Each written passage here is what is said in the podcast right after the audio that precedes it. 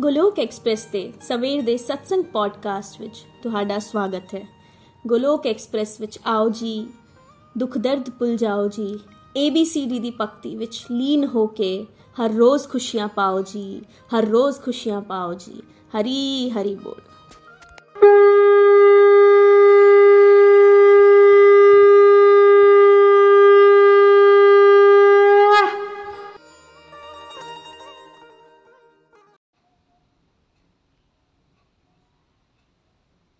जय श्री कृष्ण चैतन्य प्रभु नित्यानंदा। श्री अद्वैत गदाधार शिवासादि गौर भक्त वृंदा Hare Krishna Hare Krishna Krishna Krishna, Hare Hare. Hare Ram Hare Ram Ram Ram, Hare Hare. Hare Krishna Hare Krishna Krishna Krishna, Hare Hare. Hare Ram Hare Ram Ram Ram, Hare Hare. Busy through the body free as a soul Hari Hari बोल, हरी हरि बोल। शरीर तो रहिए व्यस्त। ਆਤਮਾ ਤੁਰੀਏ ਮਸਤ ਹਰੀ ਨਾਮ ਜਪਦੇ ਹੋਏ transform the world by transforming yourself ਨਾ ਸ਼ਸਤਰ ਤੇ ਨਾ ਸ਼ਾਸਤਰ ਤੇ ਨਾ ਧਨ ਤੇ ਤੇ ਨਾ ਹੀ ਕਿਸੇ ਯੁਕਤੀ ਤੇ ਮੇਰਾ ਤਾਂ ਜੀਵਨ ਆਸ਼ਰਿਤ ਹੈ ਪ੍ਰਭੂ ਸਿਰਫ ਔਰ ਸਿਰਫ ਤੁਹਾਡੀ ਕਿਰਪਾ ਸ਼ਕਤੀ ਤੇ ਗੋਲੋਕ ਐਕਸਪ੍ਰੈਸ ਵਿੱਚ ਆਓ ਦੁੱਖ ਦਰਦ ਭੁੱਲ ਜਾਓ ABCD ਦੀ ਭਗਤੀ ਵਿੱਚ ਲੀਨ ਹੋ ਕੇ ਨਿੱਤ ਆਨੰਦ ਪਾਓ ਹਰੀ ਹਰੀ ਬੋਲ ਹਰੀ ਹਰੀ ਬੋਲ ਜੈ ਸ਼੍ਰੀ ਰਾਮ ਜੈ ਸ਼੍ਰੀ ਰਾਧੇ ਕ੍ਰਿਸ਼ਨਾ ਦੋਸਤੋ ਜਿਸ ਤਰ੍ਹਾਂ ਕਿ ਤੁਸੀਂ ਜਾਣਦੇ ਹੋ ਕਿ ਆਤਮਾ ਕੀ ਹੈ ਇਸ ਦੇ ਬਹੁਤ ਸਾਰੇ ਸਤਸੰਗ ਨikhil ji ਕਰਵਾ ਚੁੱਕੇ ਹਨ ਤੇ ਅੱਜ ਇੱਕ ਹੋਰ ਐਪੀਸੋਡ ਦੇ ਵਿੱਚ ਆਪਾਂ ਪ੍ਰਵੇਸ਼ ਕਰਨ ਜਾ ਰਹੇ ਹਾਂ। ਅੱਜ ਦੇ ਸਰਲ ਭਗਵਦ ਗੀਤਾ ਦੇ ਸਤਸੰਗ ਵਿੱਚ ਤੁਹਾਡਾ ਸਾਰਿਆਂ ਦਾ ਸਵਾਗਤ ਹੈ।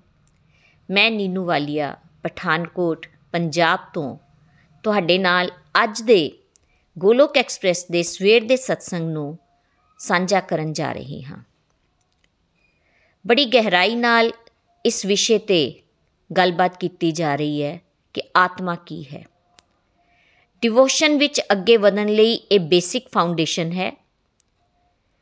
ਮਨ ਅਤੇ ਇੰਦਰੀਆਂ ਦੇ ਛਲਾਵੇ ਵਿੱਚ ਫਸੇ ਹੋਣ ਕਰਕੇ ਇਸ ਕਨਸੈਪਟ ਤੋਂ ਅਸੀਂ ਦੂਰ ਚਲੇ ਜਾਵਾਂਗੇ ਕਿ ਮੈਂ ਆਤਮਾ ਹਾਂ।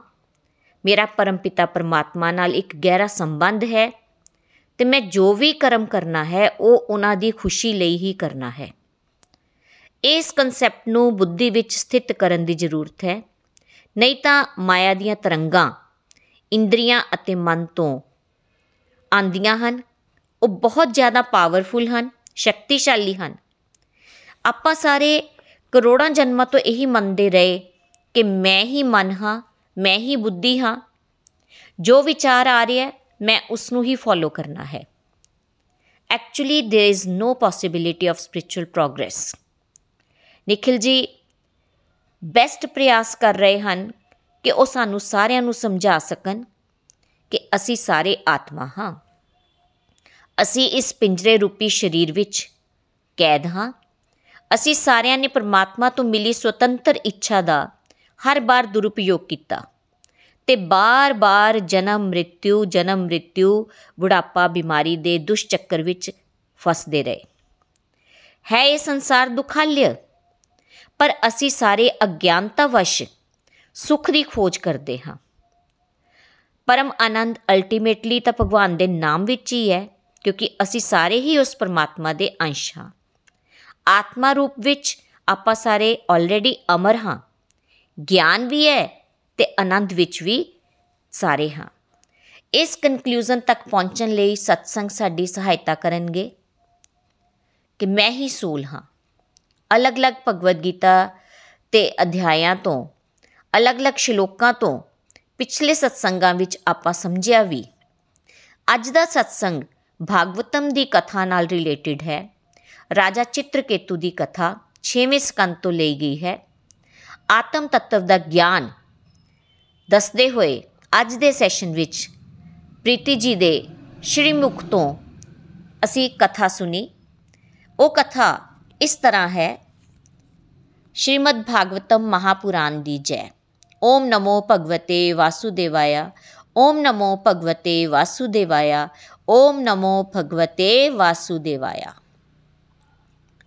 ਰਾਜਾ ਚਿਤ੍ਰਕੇਤੂ ਸ਼ੂਰਸੇਨ ਪ੍ਰਾਂਤ ਵਿੱਚ ਨਿਸ਼ਕੰਟਕਪੁਰੀ ਪ੍ਰithvi ਤੇ ਰਾਜ ਕਰਦੇ ਸਨ ਉਹਨਾਂ ਕੋਲ ਐਸ਼ਵਰੇ ਦੀ ਕੋਈ ਕਮੀ ਨਹੀਂ ਸੀ ਰਾਜਾ ਉਦਾਰਚਿਤ ਯੁਵਾ ਅਤੇ ਸੇਵਾ ਭਾਵ ਵਾਲਾ ਸੀ ਪ੍ਰਜਾ ਦਾ ਪੂਰਾ ਖਿਆਲ ਰੱਖਦਾ ਸੀ ਪਰ ਮਨ ਤੋਂ ਦੁਖੀ ਸੀ।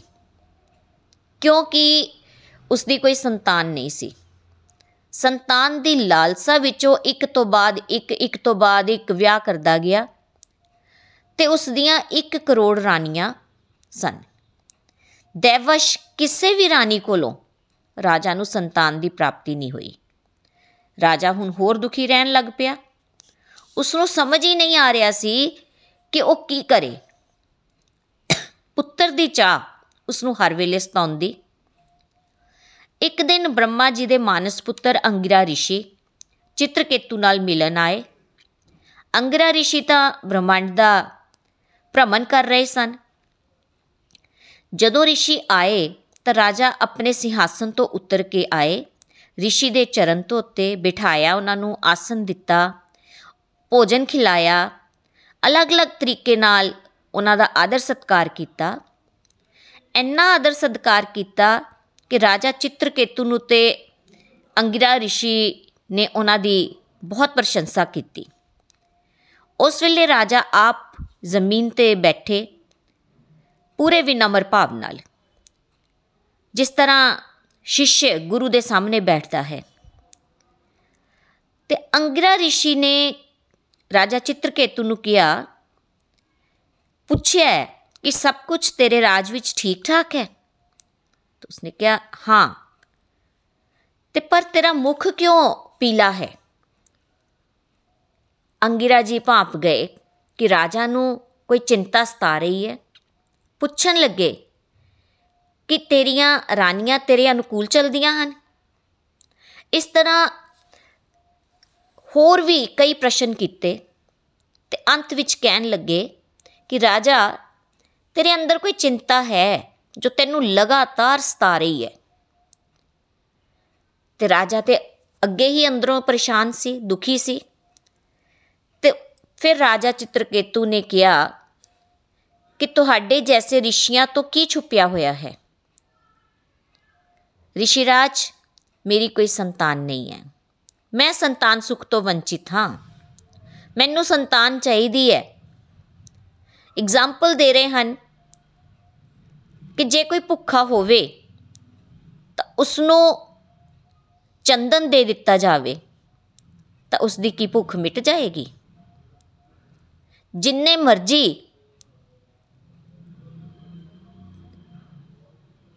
ਵੇ ਤੇਲ ਦੇ ਦਿੱਤੇ ਜਾਣ, ਸੁਗੰਧਿਤ ਤੇਲ ਦੇ ਦਿੱਤੇ ਜਾਣ, ਜਿੰਨੇ ਮਰਜ਼ੀ ਸੁਗੰਧਿਤ ਤੇਲ ਦੇ ਦਿੱਤੇ ਜਾਣ, ਇਹ ਸਾਰੀਆਂ ਚੀਜ਼ਾਂ ਉਸ ਦੇ ਲਈ ਵਿਅਰਥ ਹਨ। ਐਨਾ ਐਸ਼ਵਰਿਆ ਮੇਰੇ ਕਿਸ ਕੰਮ ਦਾ? ਜੇ ਸੰਤਾਨ ਸੁਖੀ ਨਹੀਂ ਮੈਨੂੰ। ਹੁਣ ਅੰਗਿਰਾ ਰਿਸ਼ੀ ਦੇਖ ਰਹੇ ਹਨ। ਕਿਉਂਕਿ ਉਹ ਤਾਂ ਰਿਸ਼ੀ ਹਨ। ਉਹ, ਉਹਨਾਂ ਨੇ ਦੇਖਿਆ ਕਿ ਔਰ ਕਿਹਾ ਕਿ ਤੇਰੇ ਭਾਗ ਵਿੱਚ ਸੰਤਾਨ ਦਾ ਸੁਖ ਹੈ ਹੀ ਨਹੀਂ ਰਾਜਾ। ਰਿਸ਼ੀ ਨੇ ਬੜਾ ਸਮਝਾਇਆ, ਪਰ ਰਾਜਾ ਜਦੋਂ ਨਹੀਂ ਮੰਨਿਆ, ਤਾਂ ਰਿਸ਼ੀ ਨੇ ਸੰਤਾਨ ਦਾ ਵਰਦਾਨ ਦੇ ਦਿੱਤਾ। ਯੱਗ ਕਰਵਾਇਆ ਗਿਆ, ਖੀਰ ਦਾ ਭੋਗ ਲੱਗਿਆ, ਹੋਰ ਬਹੁਤ ਚੀਜ਼ਾਂ ਬਣਾਈਆਂ ਗਈਆਂ। ਤੇ ਪ੍ਰਸਾਦ ਰੂਪੀ ਖੀਰ ਰਿਸ਼ੀ ਨੇ, ਅੰਗਿਰਾ ਰਿਸ਼ੀ ਨੇ ਰਾਜਾ ਨੂੰ ਦਿੱਤੀ ਕਿ ਜਾਓ ਇਹ ਆਪਣੀ ਰਾਣੀ ਨੂੰ ਖਿਲਾ ਦਿਓ।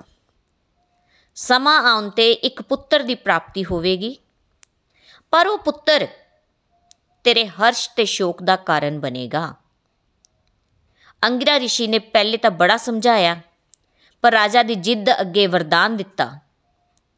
ਰਾਜਾ ਨੇ ਜਦੋਂ ਸੁਨਿਆ ਕਿ ਹਰਸ਼, ਸ਼ੋਕ ਦੋਨਾਂ ਦਾ ਕਾਰਨ ਬਣੇਗਾ, ਰਾਜਾ ਨੇ ਹਰਸ਼ ਵਾਲਾ ਕਾਰਨ ਤੇ ਸਵੀਕਾਰ ਕੀਤਾ, ਪਰ ਸ਼ੋਕ ਵਾਲਾ ਕਾਰਨ ਇਗਨੋਰ ਕਰ ਦਿੱਤਾ। ਉਹ ਇੰਨੇ 'ਚ ਹੀ ਖੁਸ਼ ਹੋ ਗਿਆ ਕਿ ਮੇਰੇ ਪੁੱਤਰ ਹੋਵੇਗਾ, ਮੇਰੀਆਂ ਰਾਣੀਆਂ ਖੁਸ਼ ਹੋਣਗੀਆਂ, ਮੇਰੇ ਪੂਰਵਜ ਖੁਸ਼ ਹੋ ਜਾਣਗੇ। ਇਹ ਤਾਂ ਹੈ ਹੀ ਹਰਸ਼ ਦਾ ਵਿਸ਼ਾ ਹਾਂ, ਮੇਰਾ ਇੱਕੋ ਹੀ ਪੁੱਤਰ ਹੋਵੇਗਾ। ਸਾਰਿਆਂ ਦਾ ਲਾਡਲਾ ਹੋਵੇਗਾ। ਹੋ ਸਕਦਾ ਹੈ ਕਿ ਉਹ ਕਮੰਡੀ ਹੋਵੇ। ਹੋ ਸਕਦਾ ਹੈ ਉਹ ਮੇਰੀ ਗੱਲ ਵੀ ਨਾ ਮੰਨੇ। ਜੇ ਉਹ ਆਗਿਆਕਾਰੀ ਵੀ ਨਾ ਹੋਇਆ, ਤਾਂ ਵੀ ਕੋਈ ਗੱਲ ਨਹੀਂ। ਨਾ ਹੋਣ ਨਾਲੋਂ ਤਾਂ ਆਗਿਆਕਾਰੀ ਨਾ ਹੋਣਾ ਵੀ ਚੰਗਾ। ਉਹ ਦੁੱਖ ਮੈਂ ਬਰਦਾਸ਼ਤ ਕਰ ਲਵਾਂਗਾ। ਸ਼ੋਕ ਵਾਲੀ ਗੱਲ ਨੂੰ ਬੜੇ ਲਾਈਟ ਭਾਵ ਨਾਲ ਲਿਆ ਰਾਜਾ ਨੇ। ਤੇ ਖੀਰ ਵਾਲਾ ਪ੍ਰਸ਼ਾਦ ਆਪਣੀ ਰਾਣੀ ਕ੍ਰਿਤ ਦਿਉਤੀ ਨੂੰ ਦਿੱਤਾ। ਰਾਣੀ ਨੇ ਉਹ ਖੀਰ ਗ੍ਰਹਿਣ ਕੀਤੀ, ਸਮਾਂ ਆਉਣ ਤੇ ਉਹ ਗਰਭਵਤੀ ਹੋ ਗਈ ਤੇ ਫਿਰ ਸੁੰਦਰ ਪੁੱਤਰ ਨੂੰ ਜਨਮ ਦਿੱਤਾ ਤੇ ਉਸ ਪੁੱਤਰ ਦਾ ਨਾਂ ਹਰਸ਼ ਸ਼ੋਕ ਰੱਖ ਦਿੱਤਾ। ਰਾਜਾ ਇੰਨਾ ਖੁਸ਼ ਇੰਨਾ ਖੁਸ਼ ਕਿ ਸੋਨਾ, ਹੀਰੇ, ਜਵਾਹਰਾਤ ਦਾਨ ਕਰ ਰਿਹਾ ਹੈ। ਬੱਚੇ ਦੀ ਜਾਤ ਸੰਸਕਾਰ ਕਰਵਾਏ ਗਏ। ਰਾਜ ਦਾ ਸਾਰਾ ਖਜ਼ਾਨਾ ਖੋਲ ਦਿੱਤਾ। ਜੋ ਲੈਣਾ ਲੈ ਲਓ।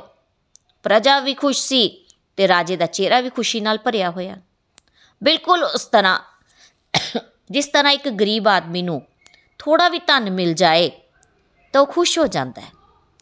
ਤੇ ਉਸ ਧਨ ਦਾ ਉਹ ਵਸਾ ਨਹੀਂ ਫਿਰ ਖਾਂਦਾ, ਸੰਭਾਲ ਸੰਭਾਲ ਕੇ ਰੱਖਦਾ ਹੈ। ਇਸੇ ਤਰ੍ਹਾਂ ਰਾਜਾ ਦੀ ਜਾਨ ਹਰ ਵੇਲੇ ਪੁੱਤਰ ਵਿੱਚ ਹੀ ਅਟਕੀ ਰਹਿੰਦੀ ਸੀ। ਪੁੱਤਰ ਦਾ ਧਿਆਨ ਰੱਖਣਾ, ਖੇਲਣਾ, ਉਹਦੀ ਹਰ ਚੀਜ਼ ਦਾ ਉਹਨੂੰ ਟਾਈਮ ਤੇ ਦੇਣਾ। ਤੇ ਰਾਜਾ ਦੀਆਂ 1 ਕਰੋੜ ਰਾਣੀਆਂ ਵਿੱਚੋਂ ਪੁੱਤਰ ਤਾਂ ਦੇਖੋ ਕਿਸੇ ਇੱਕ ਦਾ ਹੀ ਸੀ। ਔਰ ਪੁੱਤਰ ਉਸ ਰਾਣੀ ਕੋਲ ਹੀ ਰਹਿੰਦਾ ਸੀ। ਇਸ ਤਰ੍ਹਾਂ ਪੁੱਤਰ ਦੀ ਅਟੈਚਮੈਂਟ ਵੀ ਮਾਂ ਨਾਲ, ਉੱਥੇ ਹੀ ਮਹਿਲ ਵਿੱਚ ਰਹਿਣਾ, ਖੇਲਣਾ, ਖਾਣਾ, ਪੀਣਾ, ਤੇ ਰਾਜਾ ਵੀ ਉਸੇ ਰਾਣੀ ਕੋਲ ਰਹਿੰਦਾ ਸੀ, ਜਿੱਥੇ ਪੁੱਤਰ ਰਹਿੰਦਾ ਸੀ। ਇਹ ਸਭ ਦੇਖ ਕੇ ਬਾਕੀ ਰਾਣੀਆਂ ਈਰਖਾ ਕਰਨ ਲੱਗ ਪਈਆਂ। ਜੈਲਸੀ ਹੋਣ ਲੱਗ ਪਈ ਉਹਨਾਂ ਨੂੰ ਕਿ ਰਾਜਾ ਸਾਨੂੰ ਪਹਿਲੇ ਤਾਂ ਬੜਾ ਸੁੱਖ ਦਿੰਦਾ ਸੀ, ਪਰ ਹੁਣ ਪਹਿਲੇ ਵਰਗਾ ਸੁੱਖ ਨਹੀਂ ਮਿਲ ਰਿਹਾ। ਇੱਕ ਜਿਹਾ ਵਿਵਹਾਰ ਨਹੀਂ ਹੋ ਰਿਹਾ। ਜਿਸ ਦੇ ਪੁੱਤਰ ਹੋਇਆ ਉਸ ਨੂੰ ਜ਼ਿਆਦਾ ਮਾਨ ਇੱਜ਼ਤ ਮਿਲ ਰਿਹਾ। ਹੁਣ ਸਾਡੇ ਪੁੱਤਰ ਨਹੀਂ ਹੈ, ਤਾਂ ਸਾਨੂੰ ਰਾਜਾ ਨੇ ਇਗਨੋਰ ਹੀ ਕਰਨਾ ਸ਼ੁਰੂ ਕਰ ਦਿੱਤਾ। ਪਹਿਲੇ ਤਾਂ ਮਨ ਬੜਾ ਦੁਖੀ ਹੋਇਆ ਰਾਣੀਆਂ ਦਾ। ਤੇ ਫਿਰ ਬਾਅਦ ਵਿੱਚ ਉਹਨਾਂ ਦਾ ਦਿਲ ਕਠੋਰ ਹੋ ਗਿਆ। ਦੋਸਤੋ, ਜਦੋਂ ਦਿਲ ਕਠੋਰ ਹੋ ਜਾਂਦਾ ਹੈ, ਉਸ ਵੇਲੇ ਬੁੱਧੀ ਵਿਵੇਕ ਕੰਮ ਨਹੀਂ ਕਰਦੀ। ਕਾਰਨ ਕੌਣ ਸੀ? ਇਸ ਸਭ ਪਿੱਛੇ ਪੁੱਤਰ। ਤਾਂ ਕਿਉਂ ਨਾ ਕਾਰਨ ਨੂੰ ਹੀ ਮਿਟਾ ਦਿੱਤਾ ਜਾਵੇ? ਇਸ ਪੁੱਤਰ ਨੂੰ ਮਾਰ ਦਿੰਨੇ ਆ ਤੇ ਆਪੇ ਹੀ ਕਾਰਨ ਵੀ ਮਿਟ ਜਾਵੇਗਾ।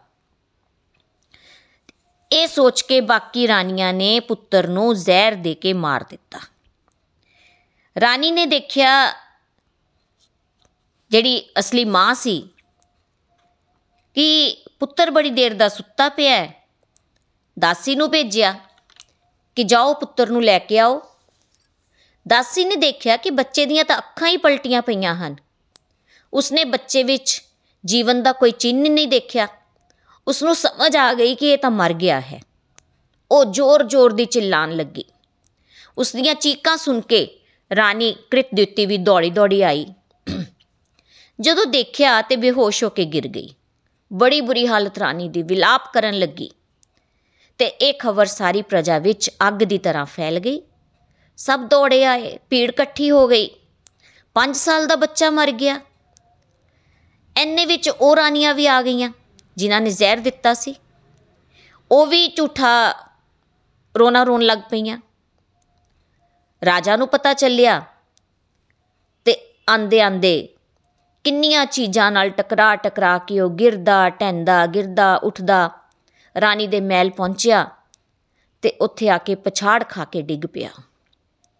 ਆਂਸੂ ਵਹਿ ਰਹੇ ਹਨ ਤੇ ਗਲਾ ਰੁੰਦ ਗਿਆ, ਗਲੇ ਤੋਂ ਆਵਾਜ਼ ਆਣੀ ਬੰਦ ਹੋ ਗਈ। ਰਾਜਾ ਬਿਲਾਪ ਕਰ ਰਿਹਾ, ਉੱਚੀ ਉੱਚੀ। ਪ੍ਰਜਾ ਵੀ ਦੁਖੀ ਹੈ, ਬੁਰੀ ਹਾਲਤ। ਇੱਕ ਪਾਸੇ ਬੱਚੇ ਦੀ লাশ ਤੇ ਦੂਜੇ ਪਾਸੇ ਰਾਜਾ। ਜ਼ਿੰਦਾ ਹੋ ਕੇ ਹੁੰਦੇ ਹੋਏ ਵੀ ਇਸ ਤਰ੍ਹਾਂ ਜਿਸ ਤਰ੍ਹਾਂ ਮਰਿਆ ਹੋਇਆ ਹੋਵੇ। ਵਿਲਾਪ ਵਿੱਚ ਰਾਣੀ ਬੜਾ ਕੁਝ ਬੋਲ ਰਹੀ ਹੈ।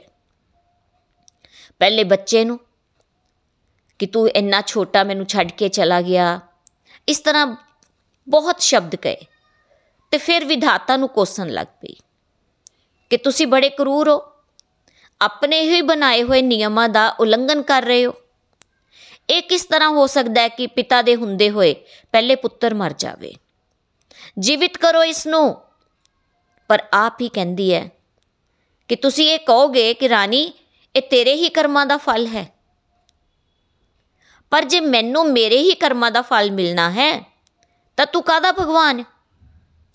ਇਹ ਵਾਰਤਾਲਾਪ ਰਾਣੀ ਵਿਲਾਪ ਕਰਦੇ ਹੋਏ ਭਗਵਾਨ ਨਾਲ ਕਰ ਰਹੀ ਹੈ हे ਵਿਧਾਤਾ ਮੇਰੇ ਅਨੁਕੂਲ ਹੋ ਜਾਓ ਉਸ ਵੇਲੇ ਅੰਗਿਰਾ ઋષਿ ਨਾਰਦ ਜੀ ਨੂੰ ਲੈ ਕੇ ਪ੍ਰਕਟ ਹੋਏ ਰਾਜਾ ਨੇ ਨਾ ਅੰਗਿਰਾ ઋષਿ ਨੂੰ ਤੇ ਨਾ ਹੀ ਨਾਰਦ ਜੀ ਨੂੰ ਪਹਿਚਾਨਿਆ ਕਿਉਂਕਿ ਉਸ ਦੀਆਂ ਅੱਖਾਂ ਅੰਸੂਆਂ ਨਾਲ ਭਰੀਆਂ ਪਈਆਂ ਸਨ ਗਲਾ ਰੁੰਦਿਆ ਹੋਇਆ ਸੀ ਉਹ ਕਿਸੇ ਨੂੰ ਪਹਿਚਾਨ ਨਹੀਂ ਸੀ ਰਿਹਾ ਤੇ ਅੰਗਿਰਾ ઋષਿ ਬੋਲਣ ਲੱਗੇ ਕਿ ਜੀਵਾਤਮਾ ਤਾਂ ਭਗਵਾਨ ਦਾ ਸਨਾਤਨ ਅੰਸ਼ ਹੈ ਸਮੁੰਦਰ ਵਿੱਚ ਜਦੋਂ ਲੱਕੜੀਆਂ ਤੈਰਦੀਆਂ ਹਨ ਪਾਣੀ ਦੇ ਬਹਾਵ ਨਾਲ ਕਦੇ ਦੋ ਲੱਕੜੀਆਂ ਇਕੱਠੀਆਂ ਵੀ ਹੋ ਜਾਂਦੀਆਂ ਹਨ ਤੇ ਕਦੇ ਉਲਟ ਦਿਸ਼ਾ ਵੱਲ ਚੱਲਣੀਆਂ ਸ਼ੁਰੂ ਹੋ ਜਾਂਦੀਆਂ ਹਨ ਫਿਰ ਕਿਤੇ ਪਾਣੀ ਦਾ ਬਹਾਵ ਹੋਏ ਇਕੱਠੀਆਂ ਹੋ ਜਾਂਦੀਆਂ हे ਰਾਜਨ ਇਸ ਤਰ੍ਹਾਂ ਕਿਉਂ ਸੋਚ ਕਰ ਰਹੇ ਹੋ ਕਿ ਪੁੱਤਰ ਦੀ ਮੌਤ ਹੋ ਗਈ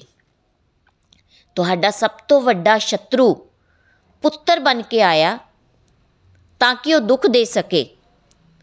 ਤੇ ਸ਼ਤਰੂ ਦੀ ਮੌਤ ਤੇ ਕੀ ਦੁਖੀ ਹੋਣਾ ਚਾਹੀਦਾ ਹੈ? ਪਰ ਰਾਜਾ ਨੂੰ ਕੋਈ ਗੱਲ ਸਮਝ ਨਹੀਂ ਆ ਰਹੀ। ਮੈਂ ਤਾਂ ਪਹਿਲੇ ਹੀ ਕਿਹਾ ਸੀ ਕਿ ਤੇਰੀ ਕਿਸਮਤ ਵਿੱਚ ਸੰਤਾਨ ਸੁਖ ਹੈ ਹੀ ਨਹੀਂ। ઋષਿ ਬੋਲ ਰਹੇ ਹਨ। ਪਰ ਰਾਜਾ ਤੂੰ ਤਾਂ ਮੰਨਿਆ ਹੀ ਨਹੀਂ ਉਸ ਵੇਲੇ। ਪਹਿਲੇ ਤੇਰੇ ਹਰਸ਼ ਦਾ ਕਾਰਨ ਬਣਿਆ ਤੇ ਹੁਣ ਇਹ ਤੇਰੇ ਸ਼ੋਕ ਦਾ ਕਾਰਨ ਜਦੋਂ ਇਹ ਸ਼ਬਦ ઋષਿ ਨੇ ਕਹੇ ਤੇ ਰਾਜਾ ਨੂੰ ਯਾਦ ਆਇਆ ਤੇ ਰਾਜਾ ਉੱਠ ਕੇ ਬੈਠ ਗਿਆ ਪਹਿਚਾਨਣ ਲੱਗਾ ਕਿ ਕੌਣ-ਕੌਣ ਆਇਆ ਹੈ ઋષਿ ਨੇ ਕਿਹਾ ਕਿ ਮੈਂ ਪਹਿਲੇ ਤੈਨੂੰ ਦਿਵਯ ਗਿਆਨ ਦੇ ਉਪਦੇਸ਼ ਦੇਣ ਆਇਆ ਸੀ ਤੂੰ ਲਿਆ ਨਹੀਂ ਜਦੋਂ ਕੋਈ ਵਿਅਕਤੀ ਭੌਤਿਕ ਚੀਜ਼ਾਂ ਵੱਲ ਅਸਕਤ ਹੁੰਦਾ ਦੋਸਤੋ, ਤਾਂ ਉਸ ਵੇਲੇ ਉਸ ਨੂੰ ਦਿਵਯ ਗਿਆਨ ਨਹੀਂ ਦਿੱਤਾ ਜਾ ਸਕਦਾ। ਉਹ ਭਗਤੀ ਦੇ ਉੱਚ ਰਸਤੇ ਤੇ ਨਹੀਂ ਚੱਲ ਸਕਦਾ।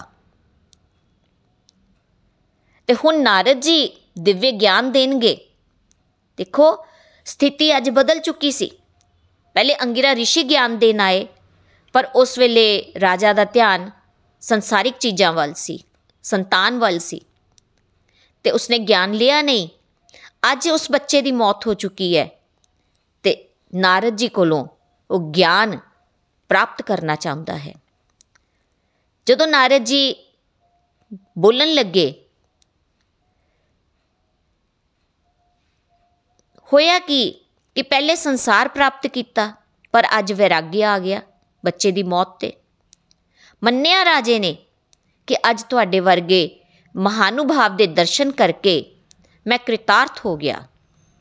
ਨਾਰਦ ਜੀ ਨੇ ਕਿਹਾ ਟ੍ਰੇਨ ਦੀ ਐਗਜ਼ਾਮਪਲ ਦੇ ਕੇ ਕਿ ਜਿਸ ਤਰ੍ਹਾਂ ਇੱਕ ਟ੍ਰੇਨ ਇੱਕ ਸਟੇਸ਼ਨ ਤੋਂ ਚੱਲਦੀ ਹੈ ਤੇ ਆਪਣੇ ਮੰਜ਼ਿਲ ਤੱਕ ਪਹੁੰਚਦੀ ਹੈ, ਉਸ ਦੇ ਵਿੱਚ ਬਹੁਤ ਸਾਰੇ ਯਾਤਰੀ ਸਫ਼ਰ ਕਰਦੇ ਹਨ। ਤੇ ਜਦੋਂ ਜਦੋਂ ਕਿਸੇ ਦਾ ਸਟੇਸ਼ਨ ਆ ਜਾਂਦਾ ਹੈ, ਤਾਂ ਉਹ ਉਤਰਦਾ ਰਹਿੰਦਾ ਹੈ। ਤੇ ਜਿਹਨੇ ਲਾਸਟ ਵਿੱਚ ਉਤਰਨਾ ਹੈ ਉਹ ਸ਼ੋਕ ਥੋੜੀ ਕਰਦਾ ਉਸ ਵਾਸਤੇ। ਹਰ ਇਸੇ ਤਰ੍ਹਾਂ ਹਰ ਜੀਵਾਤਮਾ ਦਾ ਸਮਾਂ ਹੈ। ਇਹ ਸੰਸਾਰ ਕਸ਼ਨ ਭੰਗੁਰ ਹੈ। ਇਸ ਵਿੱਚ ਜ਼ਿਆਦਾ ਫਸਣਾ ਨਹੀਂ ਚਾਹੀਦਾ। ਜੇ ਤੁਸੀਂ ਬਾਰ-ਬਾਰ ਇਸ ਮ੍ਰਿਤ ਜੀਵ ਨੂੰ ਬੁਲਾ ਰਹੇ ਹੋ, ਤਾਂ ਚਲੋ ਮੈਂ ਇਸ ਨੂੰ ਬੁਲਾ ਹੀ ਦਿੰਨਾ ਨਾਰਦ ਜੀ ਨੇ ਯੋਗ ਬਲ ਦੇ ਨਾਲ ਮ੍ਰਿਤਕ ਜੀਵ ਨੂੰ ਜੀਵਿਤ ਕਰ ਦਿੱਤਾ। ਬੱਚਾ ਵਾਪਿਸ ਆ ਗਿਆ ਤੇ ਉੱਠ ਗਿਆ। ਨਾਰਦ ਜੀ ਨੇ ਬੱਚੇ ਨੂੰ ਕਿਹਾ, ਇਹ ਦੇਖ ਤੇਰੇ ਮਾਤਾ ਪਿਤਾ ਕਿੰਨਾ ਵਿਲਾਪ ਕਰ ਰਹੇ ਹਨ। ਤੂੰ ਕਿੱਥੇ ਚਲਾ ਗਿਆ ਸੀ ਇਹਨਾਂ ਨੂੰ ਛੱਡ ਕੇ? ਤੂੰ ਤਾਂ ਹਲੇ ਛੋਟਾ ਹੀ ਹੈ। ਤੂੰ ਇਹਨਾਂ ਦੇ ਨਾਲ ਰਹਿ। ਜਦੋਂ ਰਾਜਾ ਤੇ ਰਾਣੀ ਨੇ ਦੇਖਿਆ ਕਿ ਬੱਚਾ ਉੱਠ ਗਿਆ ਤੇ ਉਹ ਬਹੁਤ ਖੁਸ਼ ਹੋਏ। ਪਰ ਦੇਖੋ ਉਹ ਜੀਵਾਤਮਾ ਕੀ ਬੋਲਦੀ ਹੈ? ਉਹ ਬੱਚਾ ਕੀ ਬੋਲ ਰਿਹਾ ਹੈ? ਕਿ ਇਹ ਮੇਰੇ ਕਿਹੜੇ ਜਨਮਾਂ ਦੇ ਮਾਤਾ ਪਿਤਾ ਹਨ? ਮੇਰੇ ਤਾਂ ਕਰੋੜਾਂ ਜਨਮ ਹੋ ਚੁੱਕੇ। ਮੈਨੂੰ ਤਾਂ ਯਾਦ ਵੀ ਨਹੀਂ। ਕਦੇ ਮੈਂ ਮਨੁੱਖ ਬਣਿਆ, ਕਦੇ ਮੈਂ ਦੇਵਤਾ ਬਣਿਆ, ਕਦੇ ਮੈਂ ਪਸ਼ੂ ਪਕਸ਼ੀ, ਪੇੜ ਆਦਿ ਬਣਿਆ। ਮੈਂ ਤਾਂ ਬਹੁਤ ਸਾਰੀਆਂ ਯੋਨੀਆਂ ਭੁਗਤੀਆਂ ਹਨ। ਮੈਂ ਤਾਂ ਇੱਕ ਸਰੀਰ ਤੋਂ ਦੂਜੇ ਸਰੀਰ ਵਿੱਚ ਘੁੰਮਦਾ ਰਹਿੰਦਾ ਹਾਂ। ਇੱਕ ਬ੍ਰਹਮੰਡ ਤੋਂ ਦੂਸਰੇ ਬ੍ਰਹਮੰਡ ਤੱਕ ਗਿਆ, ਪਰ ਇਹ ਕਿਹੜੇ ਜਨਮ ਦੇ ਮਾਤਾ ਪਿਤਾ ਹਨ? ਮੈਂ ਮੈਂ ਤਾਂ ਆਤਮਾ ਹਾਂ ਤੇ ਮੇਰੇ ਮਾਤਾ ਪਿਤਾ ਭਗਵਾਨ ਹਨ। ਹੁਣ ਦੱਸੋ ਇਹ ਦੋਨੋਂ ਕੌਣ ਹਨ? ਮੈਂ ਤਾਂ ਜਾ ਚੁੱਕਾ ਹਾਂ ਤੇ ਮੈਨੂੰ ਨਾ ਫਸਾਓ ਦੁਬਾਰਾ ਇਸ ਸਰੀਰ ਵਿੱਚ। ਤੇ ਫਿਰ ਐਨੀ ਗੱਲ ਕਹਿ ਕੇ ਦੋਸਤੋ ਬੱਚੇ ਨੇ ਸਰੀਰ ਤਿਆਗ ਦਿੱਤਾ। ਰਾਜਾ ਰਾਣੀ ਦੀਆਂ ਅੱਖਾਂ ਹੁਣ ਖੁੱਲ ਗਈਆਂ ਕਿ ਅਸੀਂ ਤਾਂ ਇੰਨੇ ਆਸਕਤ ਸੀ ਬੱਚੇ ਨਾਲ, ਇੰਨੀ ਅਟੈਚਮੈਂਟ ਸੀ ਸਾਡੀ ਬੱਚੇ ਨਾਲ। ਉਸ ਵੇਲੇ ਉਹ ਰਾਣੀਆਂ ਵੀ ਉੱਥੇ ਉਪਸਥਿਤ ਸਨ, ਜਿਨ੍ਹਾਂ ਨੇ ਬੜਾ ਵੱਡਾ ਕੁਕਰਮ ਕੀਤਾ ਸੀ। ਉਹਨਾਂ ਦੇ ਸਰੀਰ ਦੀ ਕਾਂਤੀ ਉਸ ਵੇਲੇ ਜਾ ਚੁੱਕੀ ਸੀ। ਰਹੱਸੇ ਵੀ ਉਜਾਗਰ ਹੋ ਚੁੱਕਾ ਸੀ ਕਿ ਇਹਨਾਂ ਨੇ ਹੀ ਜ਼ਹਿਰ ਦਿੱਤਾ ਸੀ ਇਸ ਬੱਚੇ ਨੂੰ। ਅੰਗਰਾ ਰਿਸ਼ੀ ਨੇ ਇਸ ਦਾ ਪ੍ਰਾਇਸ਼ਚਿਤ ਵੀ ਦੱਸਿਆ ਕਿ ਆਤਮ ਹੱਤਿਆ ਪ੍ਰਾਇਸ਼ਚਿਤ ਨਹੀਂ ਹੈ। ਕਰਮ ਫਿਰ ਟਰੈਵਲ ਕਰੇਗਾ ਤੇ ਨਾਲ ਹੀ ਰਾਜਾ ਚਿੱਤਰਕੇਤੂ ਨੂੰ ਮੰਤਰ ਦਿੱਤਾ ਕਿ ਜਾਪ ਕਰੋ। ਨਾਮ ਜਾਪ ਕਰੋਗੇ ਤਾਂ ਤੁਹਾਡੀ ਚਿੱਤ ਸ਼ੁੱਧੀ ਹੋ ਜਾਵੇਗੀ। ਤੀਵਰ ਵਿਰਾਗ ਆਏਗਾ ਤੇ ਰਾਜੇ ਦੇ ਮਨ ਵਿੱਚ ਸੱਚਮੁੱਚ ਵਿਰਾਗ ਆ ਗਿਆ। ਔਰ ਇਹ ਇੰਪੋਰਟੈਂਟ ਵੀ ਸੀ ਭਗਤੀ ਦੇ ਰਸਤੇ ਤੇ ਅੱਗੇ ਵਧਣ ਲਈ। ਮੰਤਰ ਦੇਣ ਤੋਂ ਬਾਅਦ ਅੰਗਿਰਾ ਜੀ ਤੇ ਨਾਰਦ ਜੀ ਬ੍ਰਹਮ ਲੋਕ ਨੂੰ ਚਲੇ ਗਏ। ਰਾਜਾ ਮੰਤਰ ਜਪ ਕਰਨ ਲੱਗ ਪਿਆ। ਉਸ ਦਾ ਚਿੱਤ ਸ਼ੁੱਧ ਹੋ ਗਿਆ। ਕਰਦਾ ਰਿਹਾ ਕਰਦਾ ਰਿਹਾ ਤੇ ਭਗਵਾਨ ਦੇ ਸੁੰਦਰ ਰੂਪ ਦੇ ਉਸ ਨੂੰ ਦਰਸ਼ਨ ਹੋ ਗਏ। ਪਿਤਾੰਬਰਧਾਰੀ ਭਗਵਾਨ, ਰਾਜੇ ਨੇ ਭਗਵਾਨ ਦੀ ਸਤੁਤੀ ਕੀਤੀ। ਭਗਵਾਨ ਕਹਿ ਰਹੇ ਹਨ ਕਿ ਹੁਣ ਰਾਜਾ ਤੇਰਾ ਚਿੱਤ ਸ਼ੁੱਧ ਹੋ ਗਿਆ ਹੈ। ਉਸ ਨੂੰ ਵਿਦਿਆ ਤਰ੍ਹਾਂ ਦਾ ਰਾਜਾ ਬਣਾ ਦਿੱਤਾ। ਜੀਵਨ ਦੀ ਸਾਰਥਕਤਾ ਹੁਣ ਰਾਜੇ ਨੇ ਪ੍ਰਾਪਤ ਕਰ ਲਈ ਸੀ। ਸ਼੍ਰੀਮਦ ਭਾਗਵਤ ਮਹਾਪੁਰਾਣ ਦੀ ਜੈ। ਦੋਸਤੋ, ਇਸ ਕਥਾ ਤੋਂ ਸਾਨੂੰ ਕੀ ਸਮਝ ਆ ਰਹੀ ਹੈ ਕਿ ਜਿਸ ਤਰ੍ਹਾਂ ਰਾਜੇ ਕੋਲ ਕਿਸੇ ਚੀਜ਼ ਦੀ ਕਮੀ ਨਹੀਂ ਸੀ, ਪਰ ਉਹ ਫਿਰ ਵੀ ਖੁਸ਼ ਨਹੀਂ। ਇਸੇ ਤਰ੍ਹਾਂ ਸੰਸਾਰ ਦੇ ਵਿੱਚ ਅਸੀਂ ਦੇਖਦੇ ਹਾਂ ਕਿ ਸਭ ਕੁਝ ਹੁੰਦੇ ਹੋਏ ਵੀ ਕਿਸੇ ਦਾ ਕੋਲ ਬੇਟਾ ਨਹੀਂ ਹੈ ਜਾਂ ਬੇਟੀ ਨਹੀਂ ਹੈ ਤੇ ਜਾਂ ਕਿਸੇ ਕੋਲ ਹੋਰ ਬੇਟਾ ਬੇਟੀ ਹੈ ਤਾਂ ਉਹ ਫਾਈਨੈਂਸ਼ਲੀ ਵੀਕ ਹੈ। ਡਿਜ਼ਾਇਰ ਸਟਰੋਂਗ ਹੋ ਜਾਂਦੀ ਹੈ ਕਿ ਪੈਸਾ ਨਹੀਂ, ਪਰ ਬਾਕੀ ਸਭ ਕੁਝ ਹੈ। ਜੀਵਨ ਵਿੱਚ। ਜੇ ਹੈ ਤਾਂ ਮਿਲੇਗਾ। ਆਊਟ ਆਫ ਦਾ ਵੇ ਜਾਵਾਂਗੇ, ਤਾਂ ਹਰਸ਼ ਤੇ ਸ਼ੋਕ ਦਾ ਕਾਰਨ ਹੀ ਬਣੇਗਾ। ਇਸ ਕਰਕੇ ਪ੍ਰਮਾਤਮਾ ਤੇ ਵਿਸ਼ਵਾਸ ਰੱਖਣਾ ਹੈ ਕਿ ਜੋ ਵੀ ਉਹ ਸਾਡੇ ਵਾਸਤੇ ਕਰ ਰਹੇ ਹਨ, ਜੇ ਸਾਡੇ ਅਨੁਕੂਲ ਹੈ ਤਾਂ ਸਾਨੂੰ ਮਿਲ ਜਾਏਗਾ। ਜੇ ਸਾਡੇ ਅਨੁਕੂਲ ਨਹੀਂ ਹੈ ਤਾਂ ਉਹ ਨਹੀਂ ਮਿਲੇਗਾ। ਉਸ ਦੇ ਵਾਸਤੇ ਫਿਰ ਸਾਨੂੰ ਜ਼ਿਆਦਾ ਸਟਰੋਂਗ ਡਿਜ਼ਾਇਰ ਵੀ ਨਹੀਂ ਕਰਨੀ ਚਾਹੀਦੀ। ਅਸੀਂ ਕਈ ਵਾਰੀ ਆਪਣੀ ਪ੍ਰੋਮੋਸ਼ਨ ਨੂੰ ਲੈ ਕੇ, ਆਪਣੀ ਪ੍ਰਾਪਰਟੀਆਂ ਨੂੰ ਲੈ ਕੇ, ਘਰ-ਬਾਰ ਆਦਿ ਦੇ ਜਾਂ ਬੱਚਿਆਂ ਦੀ ਵਿਆਹ ਸ਼ਾਦੀ ਵਾਸਤੇ ਡਿਸਸੈਟੀਸਫੈਕਸ਼ਨ ਸਾਡੇ ਅੰਦਰ ਹੁੰਦੀ ਹੈ। ਭੌਤਿਕ ਚੀਜ਼ਾਂ ਵਾਸਤੇ ਅਸੀਂ ਸੈਟੀਸਫਾਈ ਨਹੀਂ ਹੁੰਦੇ, ਹੋ ਰਹੇ ਹੁੰਦੇ ਤੇ ਭੌਤਿਕ ਚੀਜ਼ਾਂ ਸਾਨੂੰ ਸੈਟੀਸਫਾਈ ਕਰ ਵੀ ਨਹੀਂ ਸਕਦੀਆਂ। ਤੇ ਜਦੋਂ ਵੀ ਕੋਈ ਸੰਤ ਮਹਾਤਮਾ ਮਿਲਣ ਤੇ ਸਾਨੂੰ ਕੀ ਮੰਗਣਾ ਚਾਹੀਦਾ ਹੈ? ਕਿ ਸਾਨੂੰ ਦਿਵਯ ਗਿਆਨ ਮਿਲੇ, ਸਾਨੂੰ ਸ਼ਰਨਾਗਤੀ ਦਾ ਰਸਤਾ ਮਿਲੇ। ਔਰ ਜਿਸ ਰਸਤੇ ਤੇ ਉਹ ਸਾਨੂੰ ਚਲਾਣਾ ਚਾਹੁੰਦੇ ਹਨ, ਉਸੇ ਰਸਤੇ ਤੇ ਹੀ ਚੱਲ ਕੇ ਅਸੀਂ ਮੋਕਸ਼ ਦੀ ਪ੍ਰਾਪਤੀ ਕਰ ਸਕਦੇ ਹਾਂ। ਤੇ ਅੱਜ ਦੀ ਕਥਾ ਬਹੁਤ ਹੀ ਸੁੰਦਰ, ਬਹੁਤ ਹੀ ਲਰਨਿੰਗਸ ਵਾਲੀ ਔਰ ਪ੍ਰਮਾਤਮਾ ਤੇ ਵਿਸ਼ਵਾਸ ਰੱਖਣ ਲਈ ਸਾਨੂੰ ਇਹ ਕਥਾ ਸਿਖਾਉਂਦੀ ਹੈ ਕਿ ਜੋ ਵੀ ਸਾਨੂੰ ਜੀਵਨ ਵਿੱਚ ਮਿਲ ਰਿਹਾ ਹੈ, ਉਹ ਆਪਣੇ ਮੁਕੱਦਰ ਦੇ ਮੁਤਾਬਿਕ ਹੀ ਮਿਲਦਾ ਹੈ। ਔਰ ਸਮਾਂ ਆਉਣ 'ਤੇ ਸਭ ਕੁਝ ਮਿਲ ਜਾਂਦਾ ਹੈ, ਪਰ ਸਾਨੂੰ ਧੈਰਯ ਰੱਖਣਾ ਚਾਹੀਦਾ ਹੈ ਸਹਿਨਸ਼ੀਲਤਾ ਰੱਖਣੀ ਚਾਹੀਦੀ ਹੈ ਤੇ ਪਰਮਾਤਮਾ ਤੇ ਵਿਸ਼ਵਾਸ ਰੱਖਣਾ ਚਾਹੀਦਾ ਹੈ। ਹਰੀ ਹਰੀ ਬੋਲ, ਹਰੀ ਹਰੀ ਬੋਲ।